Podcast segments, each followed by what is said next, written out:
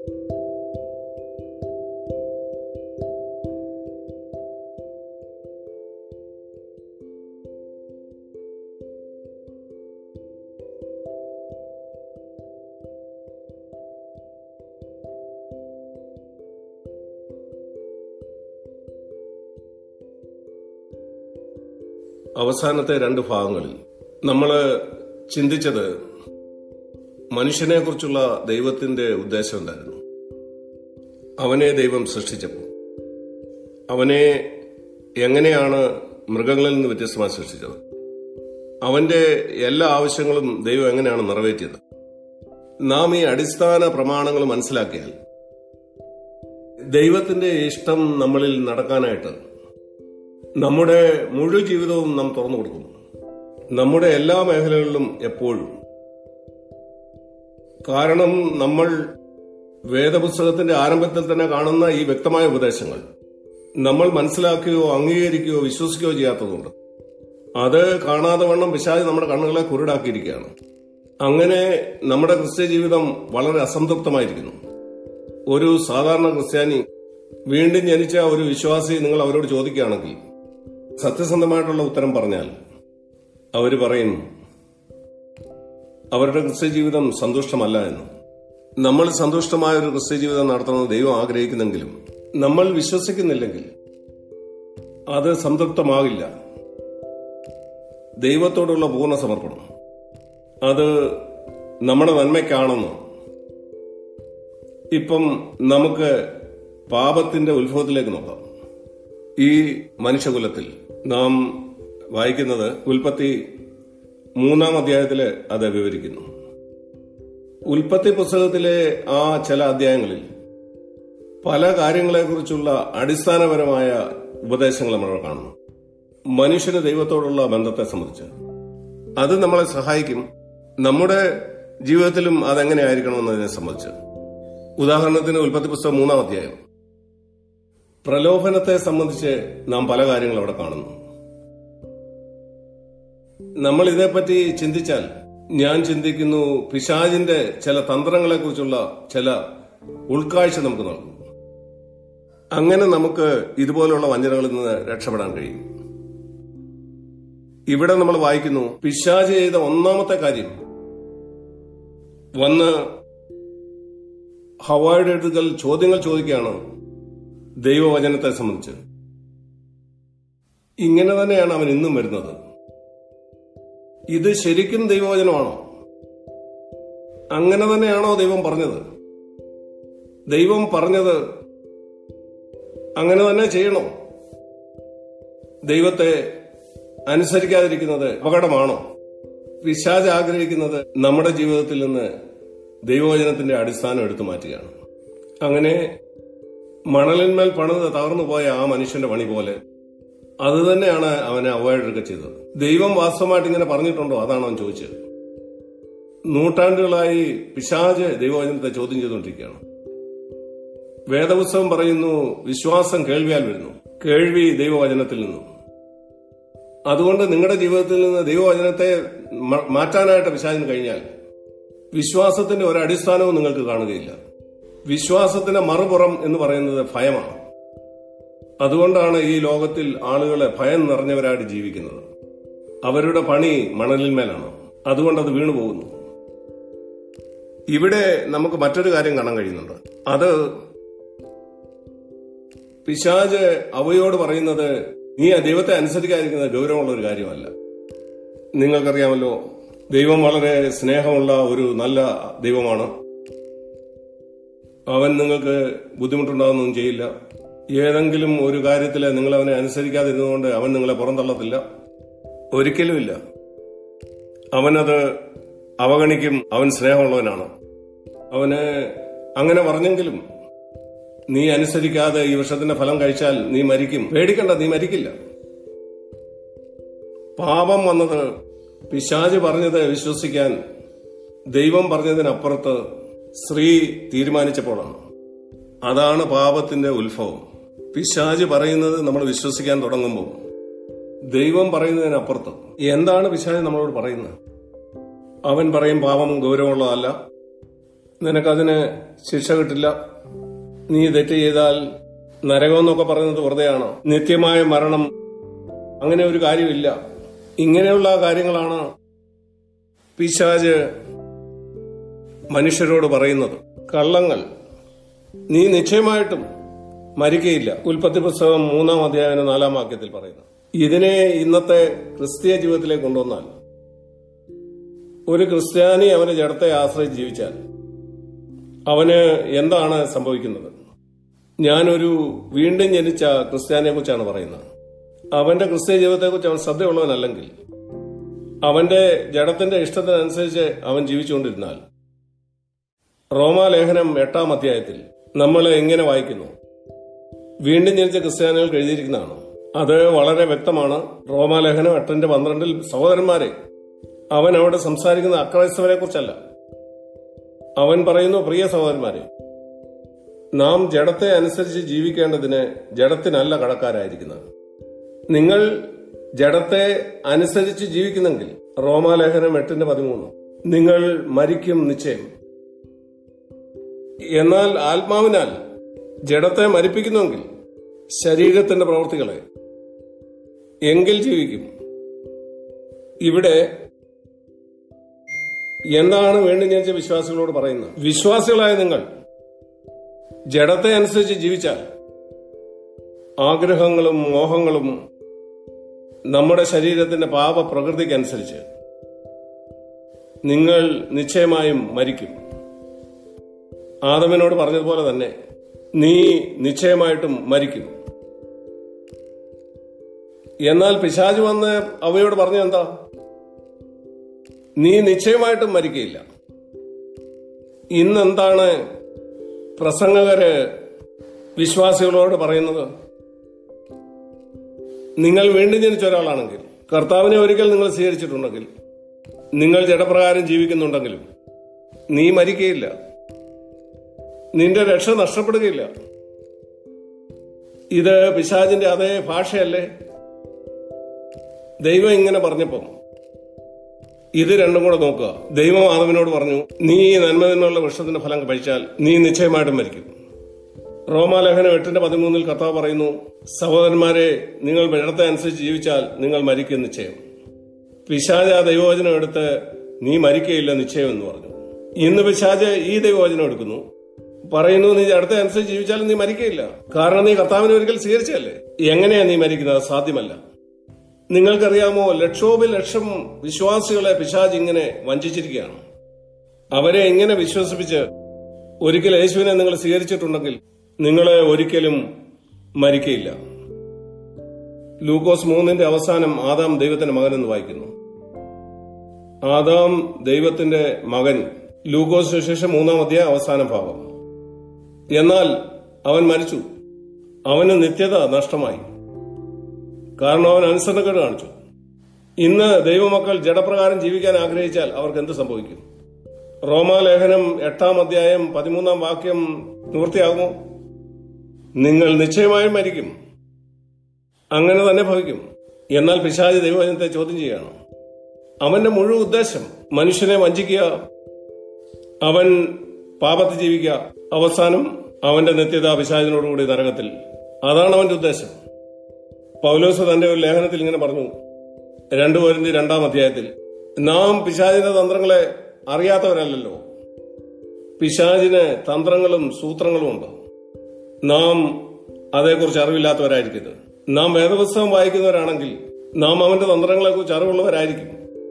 കാരണം അവന്റെ തന്ത്രങ്ങളെല്ലാം പണ്ട് അവൻ ഉപയോഗിച്ചത് തന്നെയാണ്. ഇവിടെ ഒരു ഉദാഹരണം നാം കാണുന്നു. ദൈവത്തിന്റെ വചനത്തെ ചോദ്യം ചെയ്യുക അതിനെ ചെറുതാക്കി കാണിക്കുക തള്ളിക്കളയുക അങ്ങനെ സംഭവിക്കില്ല ഇതാണ് നമുക്ക് ആദ്യം പഠിക്കാൻ കഴിയുന്നത് നമ്മുടെ മുന്നറിയിപ്പും. ഉൽപ്പത്തി പുസ്തകം മൂന്നാം അധ്യായത്തിൽ നിന്ന്. നിങ്ങൾ ജയിക്കാൻ ആഗ്രഹിക്കുന്നെങ്കിൽ നിങ്ങൾക്ക് ദൈവം ആഗ്രഹിക്കുന്ന പോലെ ജീവിക്കണമെങ്കിൽ നിങ്ങൾ ദൈവത്തിന്റെ വചനം അത് എങ്ങനെ എഴുതിയിരിക്കുന്നോ അങ്ങനെ തന്നെ സ്വീകരിക്കുക. ഞാൻ കാണാൻ ആഗ്രഹിക്കുന്ന രണ്ടാമത്തെ കാര്യം പിശാജ് അവയോട് സംസാരിച്ചുകൊണ്ടിരുന്നപ്പം. അവൻ അവളോട് പറഞ്ഞ കാര്യം ഇങ്ങനെയാണ്. നീ ഉദ്ദേശിക്കുന്ന പോലെ ദൈവം വാസ്തവമായിട്ട് നിന്നെ സ്നേഹിക്കുന്നില്ല. നീ അങ്ങനെ ചിന്തിക്കുന്നുണ്ടെങ്കിലും അവൻ നിന്റെ നന്മ ആഗ്രഹിക്കുന്നില്ല. അവന്റെ ഹൃദയത്തിൽ അവൻ ചിലതൊക്കെ തടഞ്ഞു വെക്കുകയാണ്. ഇവിടെ പറയുന്നത് നോക്കൂ. ഉൽപ്പത്തി മൂന്നിൽ അഞ്ചാമത്തെ വാക്യത്തിൽ അടുത്ത വാക്യത്തിൽ ഇങ്ങനെ പറയുന്നു. ദൈവം അറിയുന്നു. അത് തിന്നുന്ന നാളിൽ നിങ്ങളുടെ കണ്ണ് തുറക്കുകയും നിങ്ങൾ ദൈവത്തെ പോലെ ആകുകയും ചെയ്യും. നന്മ നന്മകളെ തിരിച്ചറിയത്തക്കണം അവൻ നിശ്ചയമായിട്ടും നിങ്ങൾ അവനെ പോലെ ആവുന്നത് അവന് ഇഷ്ടമല്ല. എന്തൊരു വലിയ ഫോഷ്കാണ്. അത്ഭുതകരമാണ് അങ്ങനെ. ആദമിനെ അത് വിശ്വസിപ്പിക്കുന്ന കാര്യത്തിൽ അവൻ എങ്ങനെ വിജയിച്ചു? അത്ഭുതകരമാണ് ഇങ്ങനെ ഇന്നും. എങ്ങനെയാണ് പിശാജ് ഇന്നും വിജയിച്ചുകൊണ്ടിരിക്കുകയാണ്? ഒരു ഫോഷ്ക്ക് വിശ്വസിക്കാൻ. ആളുകളെ നിനക്ക് നന്മയായിട്ടുള്ള കാര്യം ദൈവം തടഞ്ഞു വെക്കുന്നു. അങ്ങനെ അവൾ ധരിക്കുന്നു. അതെങ്ങനെയാണ്? അവനിൽ നിന്ന് ചില കാര്യങ്ങൾ തടഞ്ഞു വെക്കാനാണോ ദൈവം അവനെ സൃഷ്ടിച്ചത്? അങ്ങനെയെങ്കിൽ അവനെ സൃഷ്ടിക്കേണ്ട ആവശ്യമില്ലായിരുന്നു. ദൈവം മനുഷ്യനെ സൃഷ്ടിച്ചതിന്റെ മുഴുവൻ ഉദ്ദേശം എന്ന് പറയുന്നത് അവനെ അനുഗ്രഹിക്കേണ്ടത്. അതുപോലെ അവനെ കൊടുക്കാൻ തനിക്കുള്ളതെല്ലാം തന്റെ സ്വഭാവം അവന്റെ സൃഷ്ടിയെ മുഴുവനും വാഴാനായിട്ട്. എന്നാൽ പിശാജ് ദൈവത്തിന്റെ മറ്റൊരു ചിത്രം കാണിച്ചു.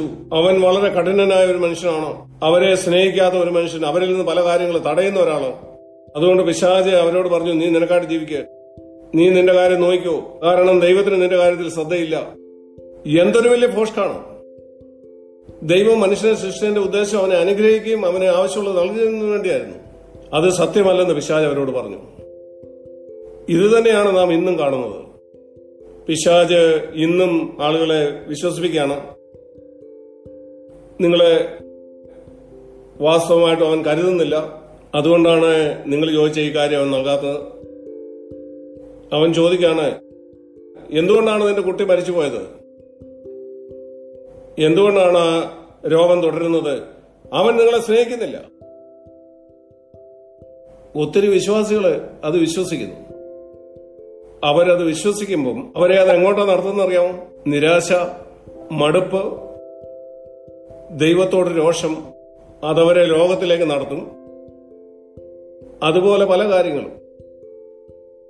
പിശാജ് ഈ കാര്യത്തിൽ ജയിച്ചാൽ നിങ്ങളെ ഇത് വിശ്വസിപ്പിക്കാൻ ഈ ഫോഷ്ക്ക് ദൈവം നിങ്ങളെ സ്നേഹിക്കുന്നില്ല. അവന് നിങ്ങളെക്കുറിച്ച് ചിന്തയില്ല. നിങ്ങളുടെ ആവശ്യങ്ങൾ അവൻ നിറവേറ്റത്തില്ല.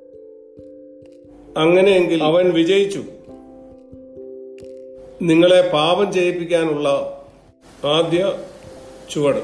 പരാജയ ജീവിതത്തിലേക്കുള്ള ആദ്യത്തെ ചുവട്. ദൈവം എന്നെ സ്നേഹിക്കുന്നില്ല എന്നുള്ള വിശ്വാസം. നിങ്ങൾക്കറിയാമോ വിശ്വാസം? ഇതേക്കുറിച്ച് പുതിയ നിയമം ധാരാളം സംസാരിക്കുന്നുണ്ട്. വിശ്വാസം എന്നത് ദൈവം എന്നെ സ്നേഹിക്കുന്നു വിശ്വസിക്കുന്നതാണ്. നാം വീഴാതിരിക്കുന്നതിനേക്കാൾ അത് പ്രധാനപ്പെട്ടതാണ്. പത്രോസ് യേശുവിനെ മൂന്ന് പ്രാവശ്യം തള്ളിപ്പറയുന്നതിന് മുമ്പ് യേശു അവനെ മുന്നറിയിപ്പ് നൽകി. പത്രോസ നീ മൂന്ന് പ്രാവശ്യം എന്നെ തള്ളിപ്പറയും നീ എന്നെ തള്ളിപ്പറയല്ലെന്നല്ല ഞാൻ പ്രാർത്ഥിക്കുന്നത് അത് നിന്റെ നിങ്ങളത്തെ തകർക്കാൻ ആവശ്യമാണ്.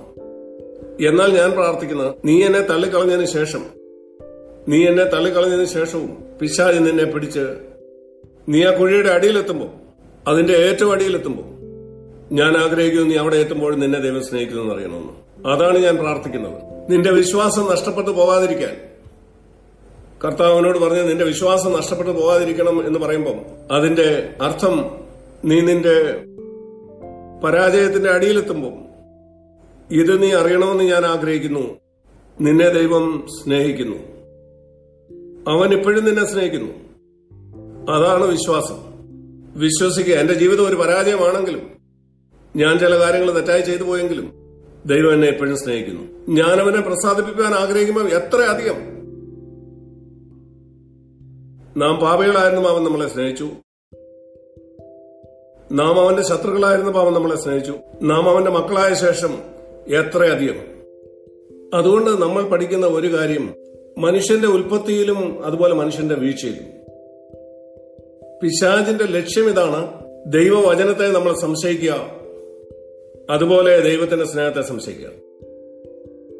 ഈ രണ്ടു മേഖലകളിലും അവൻ വിജയിച്ചാൽ ഞാൻ ഇപ്പോൾ തന്നെ നിങ്ങളോട് പറയാം നിങ്ങൾ മുങ്ങിപ്പോകും. നിങ്ങൾ നിശ്ചയമായിട്ടും വീഴും. അവൻ നമ്മളെ നയിക്കുന്നത് നേരെ പോയി വീഴാനല്ല. നമ്മുടെ അടിസ്ഥാനങ്ങളെ അവൻ ഇളക്കും. അങ്ങനെ നമ്മൾ തന്നെ വീഴും. നമ്മൾ നിരാശപ്പെടും. നാം പറയും ദൈവം എന്നെ സ്നേഹിക്കുന്നില്ല. ദൈവം എന്റെ പ്രാർത്ഥനയ്ക്ക് മറുപടി തരുന്നില്ല. നാം നിരാശരാകും. അങ്ങനെ പിശാചി നമ്മളെ കൂടുതൽ പാപത്തിലേക്ക് നടത്തും. പിന്നെയും ചില കാര്യങ്ങൾ അതിന്റെ കീഴെ നമ്മൾ വായിക്കുന്നു. അത് സ്ത്രീ അവിടെ പഞ്ചേന്ദ്രങ്ങളെ വിശ്വസിച്ചു. അവൾ അവളുടെ കണ്ണുകൊണ്ട് കണ്ടു ആ ഫലം ഭക്ഷിപ്പാൻ നല്ലതാണ്. ഈ ഭാഗത്ത് നിന്ന് നമുക്ക് പഠിപ്പാനുള്ള മറ്റൊരു കാര്യം നമുക്ക് നമ്മുടെ പഞ്ചേന്ദ്രങ്ങളെ വിശ്വസിക്കാൻ കഴിയില്ല. നിങ്ങൾ നിങ്ങളുടെ പഞ്ചേന്ദ്രങ്ങളെ വിശ്വസിച്ചാൽ നിങ്ങൾ നിങ്ങൾ നശിച്ചു പോകും. നിങ്ങളുടെ ഇന്ദ്രിയങ്ങളെ വിശ്വസിക്കരുത്. ഉദാഹരണത്തിന് നിങ്ങളുടെ ഇന്ദ്രിയങ്ങളെ നിങ്ങൾ വിശ്വസിച്ചാൽ നിങ്ങൾ ചിന്തിക്കും സൂര്യൻ ഭൂമിക്ക് ചുറ്റും കറങ്ങുകയാണെന്ന്. എല്ലാ ദിവസവും നിങ്ങൾ കാണുന്നു സൂര്യൻ ഉദിക്കുന്നു ആകാശത്തൂടെ കറങ്ങുന്നു പടിഞ്ഞാറ് അസ്തമിക്കുന്നു. നിങ്ങൾ നിങ്ങളുടെ ഇന്ദ്രിയങ്ങളെ വിശ്വസിച്ചാൽ നിങ്ങൾ പറയും സൂര്യൻ ചലിച്ചുകൊണ്ടിരിക്കുന്നു. അത് ചലിക്കുന്നില്ല അങ്ങനെ തോന്നുന്നതാണ്. അത് ഭൂമി അതിന്റെ അച്ചുതണ്ടിൽ കറങ്ങുന്നതാണ്. അത് നിങ്ങൾക്ക് ഈ തോന്നലുണ്ടാക്കുന്നു നിശ്ചലമായി നിൽക്കുന്ന സൂര്യൻ കറങ്ങുന്നത് പോലെ. ദൈവം അത് അങ്ങനെ വെച്ചിരിക്കുന്നത് എല്ലാ ദിവസവും നമ്മൾ പഠിപ്പിക്കാൻ. നിങ്ങളുടെ ഇന്ദ്രിയങ്ങളെ വിശ്വസിക്കരുത്. നിങ്ങൾ കാണുന്നതിനെ വിശ്വസിക്കരുത്. ജിയോഗ്രഫിയിൽ നിന്ന് നമ്മൾ പഠിച്ചിട്ടുണ്ട് ഈ ഭൂമി അതിന്റെ സ്വന്തം അച്ചുതണ്ടിലെ കറങ്ങുകയാണ് അതിന്റെ മധ്യരേഖയിലെ ഏതാണ്ട് ആയിരം കിലോമീറ്റർ സ്പീഡിൽ അത് കറങ്ങിക്കൊണ്ടിരിക്കുകയാണ്. എന്നാൽ നമ്മൾ ഈ ഭൂമിയിലേക്ക് നോക്കുമ്പോൾ അത് കറങ്ങുന്ന പോലെ നമുക്ക് തോന്നുന്നില്ല. ഈ ഭൂമി അനങ്ങാതെ നിശ്ചലമായി നിൽക്കുന്ന നമുക്ക് തോന്നുന്നു എങ്കിലും കാലിനടിയിലുള്ള നിങ്ങൾ ഈ ഭൂമി അത് കറങ്ങിക്കൊണ്ടിരിക്കുകയാണ് ഏതാണ്ട് ആയിരം കിലോമീറ്റർ ആയിരം മൈൽ സോറി ആയിരത്തി അറുന്നൂറ് കിലോമീറ്റർ ഒരു മണിക്കൂറിൽ. അത്ര വേഗത്തിലാണ് ഈ ഭൂമി കറങ്ങിക്കൊണ്ടിരിക്കുന്നത് എങ്കിലും നിങ്ങൾക്കത് മനസ്സിലാകുന്നില്ല നിങ്ങൾക്ക് നിങ്ങളുടെ ഇന്ദ്രിയങ്ങളെ വിശ്വസിക്കാൻ കഴിയില്ല. ഇതിൽ നിന്ന് നമുക്ക് ലഭിക്കുന്ന സന്ദേശം അതാണ്. നിങ്ങൾ നിങ്ങളുടെ ഇന്ദ്രിയങ്ങളെ വിശ്വസിച്ച് പോയാൽ നിങ്ങൾ ചതിക്കപ്പെടും. സ്ത്രീ കണ്ടു അവൾ അവിടെ ഇന്ദ്രിയങ്ങൾക്കനുസരിച്ച് പോയി. ഇത് നല്ലതായിട്ട് എനിക്ക് തോന്നുന്നു. അത് നിനക്ക് നല്ലതല്ല.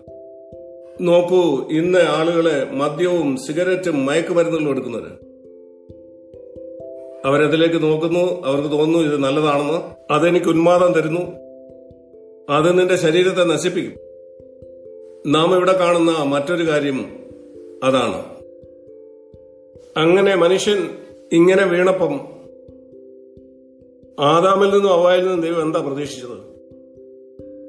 അവനെ വിശ്വസിക്കുക ഞാൻ നിന്നെ സ്നേഹിക്കുന്നെന്ന് വിശ്വസിക്കുക ഒരു പക്ഷെങ്കിൽ നിനക്കറിയില്ലായിരിക്കാം. എന്തുകൊണ്ടാണ് ഞാൻ അത് തടഞ്ഞതെന്ന്? ആ വൃക്ഷത്തിന്റെ ഫലം തിന്നുന്നതിൽ നിന്ന്? ആദമിനോടും അവയോടും ദൈവം അതിന്റെ കാരണം പറഞ്ഞില്ല എന്നുള്ളത് രസകരമല്ലേ? നിങ്ങൾ അനുസരിക്കുന്നത് അതിന്റെ കാരണം അറിഞ്ഞ ശേഷമാണെങ്കിൽ എന്തുകൊണ്ട് അനുസരിക്കണമെന്ന് അതൊരു വിശ്വാസത്തിന്റെ അനുസരണമല്ല. അനുസരണത്തിന്റെ ഉയർന്ന നിലവാരം അത് വിശ്വാസത്താലുള്ള അനുസരണമാണ്. അതാണ് പൂർണ ആത്മീയ വളർച്ചയിലേക്കുള്ള മാർഗം. നിങ്ങൾ ദൈവത്തെ അനുസരിക്കുന്നത് നിങ്ങൾക്കറിയാം. അതിന്റെ കാരണം അത് നല്ലതാണ്. നിങ്ങൾ ദൈവത്തെ അനുസരിച്ചു. എന്നാൽ അതല്ല നല്ല കാരണം. റോമാലേഖനം ഒന്നാം അധ്യായത്തിലും പതിനാറാം അധ്യായത്തിലും ഈ പ്രയോഗം വിശ്വാസത്തിന്റെ അനുസരണം. അതെന്താണ്? അതൊരു അനുസരണമാണ്. എന്താണ് അനുസരണത്തിന്റെ മറുപുറം? കാരണം അറിഞ്ഞുള്ള അനുസരണം. കാരണം എനിക്കറിയാം. ഞാൻ എന്തുകൊണ്ട് അങ്ങനെ ചെയ്യണം? അതുകൊണ്ട് ഞാൻ അത് ചെയ്യുന്നു. നിങ്ങൾക്ക് അതിന്റെ കാരണം അറിയില്ലെങ്കിലോ? അത് അനുസരണത്തിന്റെ ഉന്നത നിലവാരമാണ്. എന്നാൽ ദൈവം ദൈവം ആദാമിന് കൽപ്പന കൊടുത്തപ്പം ഈ വൃക്ഷത്തിന്റെ ഫലം കഴിക്കരുതെന്ന് പറഞ്ഞപ്പം അവൻ ഒരു കാരണവും പറഞ്ഞില്ല. ദൈവം അത് പറഞ്ഞില്ല. ദൈവത്തിന് പറയാൻ കഴിയുമായിരുന്നു ഈ ഇരുപത്തഞ്ച് കാരണങ്ങൾ കൊണ്ടാണ് തന്നു അവൻ പറഞ്ഞു തിന്നരുത്. ഞാൻ പറയുന്നു നീ തിന്നരുത്. തിന്നാൽ നീ മരിക്കും. എന്നാൽ അവൻ അതിനൊരു കാരണം പറഞ്ഞില്ല. എന്നാൽ ഇന്ന് ദൈവം നമുക്ക് പരിശുദ്ധാത്മാവിനെ തന്നിട്ടുള്ളതുകൊണ്ട് നമുക്ക് കാരണം അറിയാം. ഈ രണ്ട് വൃക്ഷങ്ങളും തമ്മിലുള്ള വ്യത്യാസം നന്മതിന്മകളുടെ വൃക്ഷവും മറ്റേ സൈഡിൽ ജീവന്റെ വൃക്ഷവും ഇവ തമ്മിലുള്ള പ്രധാന വ്യത്യാസം. അത് അതിലൊന്ന് ആറാമിന് തെരഞ്ഞെടുക്കാം. തന്നിൽ തന്നെ കേന്ദ്രീകൃതമായ ഒരു ജീവിതം. അതിനർത്ഥം എനിക്ക് എന്താണ് നന്മയെന്ന് അറിയണമെങ്കിൽ എന്താണ് തിന്മ? എനിക്ക് ദൈവത്തിങ്കിലേക്ക് പോകണ്ട. എനിക്ക് തന്നെ അറിയാതെ. എനിക്ക് എന്റെ കാരണങ്ങൾ കൊണ്ട് തീരുമാനിക്കാം എന്താണ് നന്മ എന്താണ് തിന്മ. അതാണ് മരണത്തിന്റെ വഴി. എന്നാൽ അടുത്ത വർഷം അത് ജീവന്റെ വർഷമാണ്. അത് ചൂണ്ടിക്കാണിക്കുന്നത് ദൈവത്തെയും അവന്റെ പരിശുദ്ധാത്മാവിനെയാണ്. ഞാൻ ആ വർഷത്തെ തെരഞ്ഞെടുത്താൽ ഞാൻ പറയുന്ന കർത്താവെ എനിക്ക് നിന്നുള്ള ആശ്രയത്തെ ജീവിക്കണം. എന്താണ് നന്മ എന്താണ് നിന്മ എന്നറിയേണ്ട എല്ലാ സമയത്തും ഞാൻ എന്റെ കാരണങ്ങളിലേക്ക് പോവുകയില്ല. ഞാൻ നിന്റെ അടുക്കൽ വന്ന് കർത്താവെ ഞാൻ ഇങ്ങനെ ചെയ്യുന്നത് നല്ലതാണ്. ദൈവത്തിലുള്ള നിരന്തരമായിട്ടുള്ള ആശ്രയം ദൈവിക ജ്ഞാനത്തിനായിട്ടും ജീവിതത്തിനായിട്ടും. എല്ലാ ദിവസവും എനിക്ക് ഒത്തിരി കൊല്ലത്തെ അനുഭവം കാണും. അതിലൊരു കാര്യമില്ല വൃക്ഷത്തിലുള്ള ഒരു ശാഖയെക്കുറിച്ച് ചിന്തിക്കുക. അത് ആ വൃക്ഷത്തിൽ പമ്പത് കൊല്ലമായിട്ടുണ്ടാവാം അത് ഫലം കായ്ക്കുന്ന അനുഭവം ഉണ്ടാവാം എങ്കിലും അത് വസിക്കണം. ആ വൃക്ഷത്തിൽ ഇപ്പം ഫലം കായ്ക്കണമെങ്കിൽ.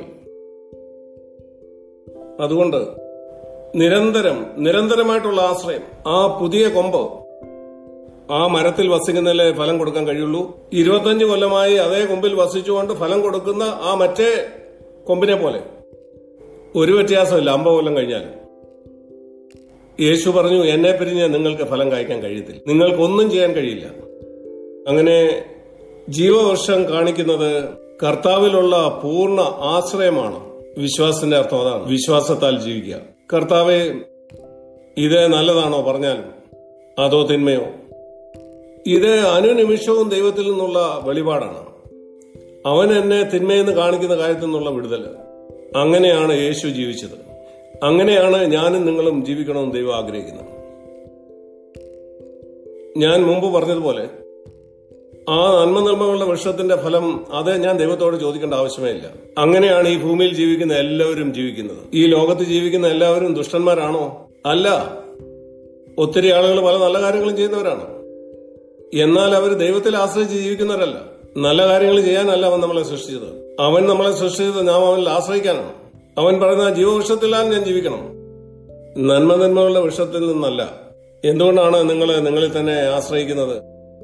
ഒരു മനുഷ്യനെ തന്റെ വഴിയൊക്കെയും വെടിപ്പായി തോന്നുന്നു. സദൃശവാക്യങ്ങൾ പതിനാലും പതിനാറും. എന്നാൽ അതിന്റെ അന്തമോ നാശമാവുന്നു.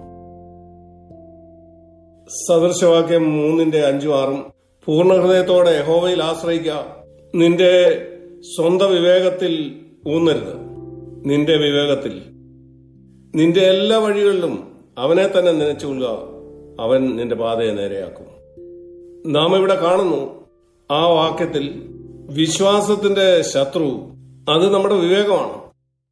ഞാൻ എന്റെ വിവേകത്തിൽ ഊന്നിയാൽ ഞാൻ നാശത്തിലേക്ക് പോകും. അതുകൊണ്ട് അവിടെ പറയുന്നു യഹോവയിൽ ആശ്രയിക്കുക നിന്റെ സ്വന്തം വിവേകത്തിൽ ഊന്നരുത്. സ്വന്തം വിവേകത്തിൽ ഒന്നുന്നത് നന്മ തമ്മിലുള്ള ഫലം കഴിക്കുന്ന പോലെയാണ്. എന്റെ വിവേകം പറയുന്നു അത് നല്ലതെന്ന് ഞാൻ അത് ചെയ്യുന്നു. എന്റെ വിവേകം പറയുന്നു ഇത് തിന്മയെന്ന് ഞാൻ അത് ചെയ്യത്തില്ല. എനിക്ക് പ്രാർത്ഥിക്കേണ്ട ആവശ്യമില്ല. എനിക്ക് ദൈവത്തോടെ അഭിപ്രായം ചോദിക്കേണ്ട ആവശ്യമില്ല. നിങ്ങൾ നിങ്ങളുടെ ക്രിസ്തീയ ജീവിതം നിങ്ങൾക്ക് എന്താണ് നല്ലതെന്നുള്ള ദൈവഹിതം അന്വേഷിക്കുന്നില്ലെങ്കിൽ നിങ്ങൾ നിങ്ങളെ തന്നെ തിരഞ്ഞെടുക്കുന്നു. എന്താണ് നല്ലതെന്ന് നിങ്ങൾ നന്മനന്മകളെ ആശ്രയിച്ച് ജീവിക്കുന്ന ആളാണ്. അതാണ് ആദാം തെരഞ്ഞെടുത്തത്. നമുക്ക് എല്ലാവർക്കും ഈ ഇൻഫെക്ഷൻ കിട്ടിയിട്ടുണ്ട്. ഞാൻ ഈ വാക്യങ്ങൾ വിവരിച്ച് പറഞ്ഞത് നിങ്ങളെ കാണിക്കാൻ വേണ്ടിയാണ്. എങ്ങനെയാണ് പാവം മനുഷ്യരാശി വന്നത്? ഇങ്ങനെയാണ് അത് വന്നത്. അത് നമ്മുടെ സ്വന്ത വിവേകം കൊണ്ടാണ്. നമ്മൾ തന്നെ തീരുമാനിക്കുന്നു എന്താണ് നമുക്ക് നല്ലതെന്ന്. എന്നാൽ എന്താണ് വിശ്വാസത്തിന് അനുസരണം? ഉദാഹരണത്തിന് ഹവ പറയുകയാണ്. പിശാജ് ഇവിടെ ഹവയോട് പറയുന്നു നിന്നെ ഈ നന്മനന്മകളുടെ വൃക്ഷത്തിന്റെ ഫലം അനുഭവിക്കാനായിട്ട് ദൈവം അനുവദിക്കാത്തത് നീ ദൈവത്തെ പോലെ ആകും എന്ന് ദൈവത്തിന് അറിയാവുന്നതുകൊണ്ടാണ് അവ ഇങ്ങനെയാ പറഞ്ഞു നിന്ദിക്കാം അതിന് മറുപടിയായി ശരി അതിന്റെ കാരണമൊന്നും എനിക്കറിയില്ല. എന്നാൽ ദൈവം എന്നെ സ്നേഹിക്കുമെന്ന് എനിക്കറിയാം. അവൻ എന്നെ സ്നേഹിക്കുമ്പം എനിക്ക് നന്മ വരുന്ന ഒന്നും അവൻ എന്നിൽ നിന്ന് തടഞ്ഞു വെക്കുകയില്ല. അവൾ അങ്ങനെയാണ് പറഞ്ഞിരുന്നതെങ്കിൽ എനിക്ക് മനസ്സിലാവുന്നില്ല. എന്റെ ബുദ്ധിക്ക് അനുസരിച്ച് നോക്കിയാൽ ശരിയാണ് ഇതൊരു നല്ല വൃക്ഷമാണ്. ദൈവം എനിക്കിത് തന്നിരുന്നെങ്കിൽ കൊള്ളായിരുന്നു അക്ഷയിലില്ല എന്നാൽ എനിക്കറിയാം ദൈവം എന്നെ സ്നേഹിക്കുന്നു. അതുകൊണ്ട് ഇത് എന്തിനാണ് എന്നിൽ നിഷേധിച്ചെന്ന് എനിക്ക് മനസ്സിലാകുന്നില്ല. എങ്കിലും ഞാൻ അതനുസരിക്കും എത്ര വ്യത്യസ്തമായ ഒരു കഥയാകുമായിരുന്നു അത്. നിങ്ങളുടെ ജീവിതത്തിൽ അത് എത്ര വ്യത്യസ്തമായ കഥയാകുമായിരുന്നു. നിങ്ങളുടെ ജീവിതത്തിൽ നിങ്ങൾക്ക് മനസ്സിലാകാത്ത ഒരു സാധ്യത നിങ്ങൾ അഭിമുഖീകരിച്ചപ്പം നിങ്ങൾ ഇങ്ങനെ പറഞ്ഞെങ്കിൽ എനിക്ക് ഇത് മനസ്സിലാകുന്നില്ല എനിക്ക് ഇതിനെ വിവരിക്കാൻ കഴിയുന്നില്ല. എന്നാൽ എനിക്കറിയാം ദൈവം ഒരു നല്ല ദൈവമാണ്. അവന്റെ ജ്ഞാനം എന്റെ ജ്ഞാനത്തെക്കാൾ വലുതാണ്. അവൻ പറഞ്ഞത് ഞാൻ ചെയ്യും. അത് നിങ്ങളുടെ ജീവിതത്തെ എത്ര വ്യത്യസ്തമാക്കുമായിരുന്നു. ഈ വേദഭാഗത്ത് നമുക്ക് പാഠം പഠിക്കാം. അതുകൊണ്ട് കർത്താവിനെ ആശ്രയിച്ച് ജീവിക്കാൻ നമുക്ക് പഠിക്കാം.